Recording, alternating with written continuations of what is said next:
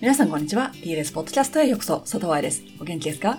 ダンサーズライフサポート、通称 DLS は、生徒の安全と将来の健康を第一に考えるレッスンを当たり前にを合言葉に元オーストラリアの政府認定バレエ学校専属セラピスト兼セミプロフェッショナルレベルのダンサー向けエクササイズ解剖学と怪我予防のクラスの講師を担当してきた佐藤愛が大好きなバレエを心ゆくまで続けたいダンサーバレエの先生へ情報をお届けしております。今日のポッドキャストでは、ピラティス嫌いだった私がどうしてエクササイズ指導の道を選んだのかをお話ししようと思います。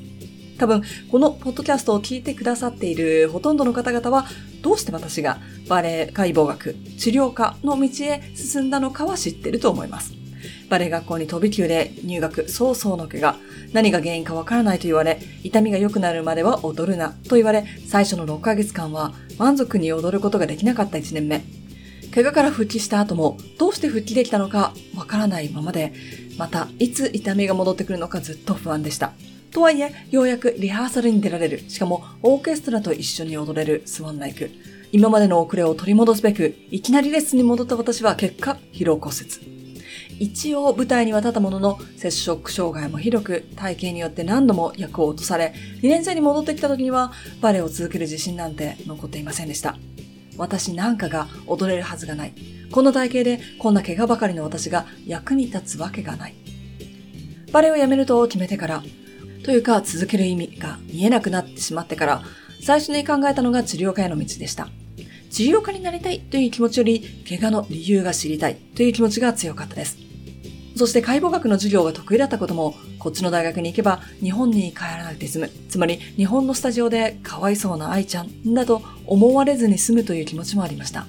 そんなコーナーで医学マッサージを学び、最初は自分の学びのためにバレエ学校の生徒たちを借りていいかという話を校長にしたところ、安くでもちゃんとお金を取って仕事にしなさいと言ってもらえて、専属セラピストがスタートしました。2、3年、バレエ学校の生徒と向き合っている時間は、急激に成長したと思います。だって、毎日知らないことが多い。良くならない生徒がいる。逆によくわかんないけど、良くなる子たちもいる。そんな日々、限界に挑戦みたいな生活をしていたからです。数年経ったあるパーティーで、校長先生にまた相談しました。この先、治療家としてもっと勉強するか、エクササイズを勉強してリハビリなどに行くか迷っていると。そこでエクササイズを校長先生が選んだんですね。校長の言うことは絶対だから、もちろんリサーチして政府認定が出るピラティスコースを探し参加しました。でもね、ピラティス大嫌いだったんですよ。怪我している間、バレエ学校に来ていたフィジオの人がピラティスの先生もしていて、その人が勝手にスペースを使っていいよと言ってくれたんです。だから、ちゃんと習ったピラティスではありませんでした。バレエ学校でも孤独なわけですし、踊れないし、何のために通ってるのかわからないし、学校の友達とすら話すのが辛かったし。その上放課後も一人でピラティスのスタジオに行って、何してんだかわかんない動きをするっていうね。エクササイズがどうバレエにつながるのか、そしてそもそもどうして強化しなければいけないのかもわかりませんでした。言われてなかったという方が正しいかもしれません。今までストレッチが大切。腹筋しておけば大丈夫。トレーニングしたら筋肉が太くなるからダメ。なんて言われてきたから。自分で効果を感じたから選んだ勉強ではなく、言われたからやっていたし、言われたから進んだっていう、ためき本願な 選択肢だったわけですよ。でもね、校長先生だけでなく、この時期、オーストラリアバレエ団に研修させてくれというお願いが通って、シャドーイングとピラティスコースで必要だった見学の時間両方を一気に解消できたとか、周りにいた先輩、メンターとなる人たちがとても素晴らしく、私を成長させてくれる方向に進ませてくれたんです。インストラクターコース2期生の最後にお話ししたことがあるんですが、世の中って流れるプールのような感じ。周りに同じ方向に向かっている人がいると、自分のパワーをたくさん使わずともいい方向に流れてくれるんですよね。でも、周りが向かっている方向と自分が向かいたい方向がずれているとき、ただ進むだけでなく、周りに逆らう、流れと戦うという力も必要になります。そして、毎日戦ってるとやっぱり疲れちゃいますよね。疲れちゃうと一緒に流されちゃいますよね。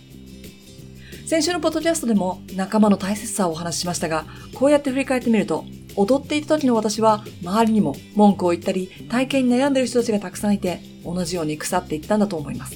だけど、仕事にしようという意識はゼロだったんだけれど、自分の興味があることを追求したら、治療科、エクササイズ、世界で一番のバレエ医学チームの研修、そこからダンサーたちに指名してもらったり、シフトをカバーしたり、メルボルンに来るほとんどのミュージカルをカバーするようなクリニックで働いたり、と、今の DLS の方向に流れていったんです。皆さんご存知のように、オーストラリアバレエ団で学びたい。だけどどうしたらいいのかわかんないと悩んだあがく私が取った行動は、お問い合わせページにメールを送って、拾ってもらえただけなんですから、わからなくても行動を起こすって大切なんだよねと常に。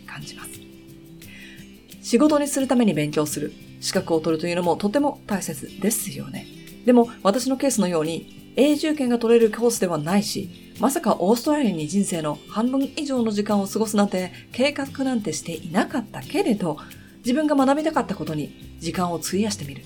ダメだと思っても、まずは応募してみる。ゴールまで見えなかったとしても、こういった積み重ねが次のドアを開けてくれるようです。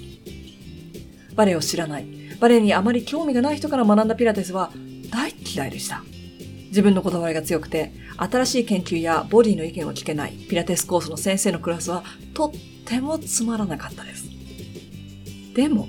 バレエ団でお互いの意見を聞きながら、ダンサーにとって一番いい状態を日々研究している人たちは一日中見ていられました。聞いていられました。話の内容をメモして、オフィスに置いてる本を買い揃えて、いつでもカバーできるようにと、心も服装も準備してバレエ団に通っていました。バレエ学校の時も研修をしていた時も根本にあった気持ちは私は足りないだったんです。だけどバレエ学校の時の私は足りないは食事やリハビリのプロの意見でなくバレエ雑誌やそういうエリアを勉強していないバレエの先生の言葉だけを聞いて友達の真似をして結果どんどん悪い方向に進んでいきました。研修していた時の私は足りないは尊敬する人たちに囲まれてその人たちがやっている行動を研究して必要だったらちゃんと相談して、真似だけでなく自分でも勉強していったので、結果がついてきたんだと思います。来週月曜日1月30日にはインストラクターコース第3期の説明会が行われます。バレエが辛くて、エクササイズは嫌いで、海外で一人で泣いていたところから、解剖学、エビデンスベースのエクササイズの素晴らしさと効果の速さを目の当たりにしたところ、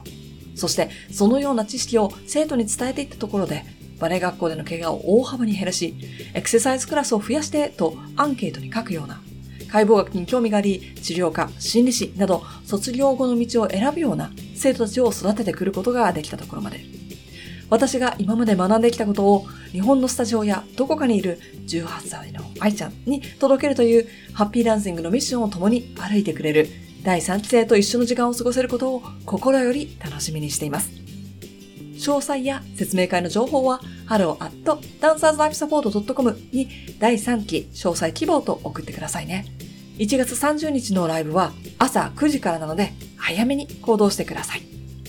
今日も最後まで聞いてくださってどうもありがとうございました。ハッピーダンシング、佐藤愛でした。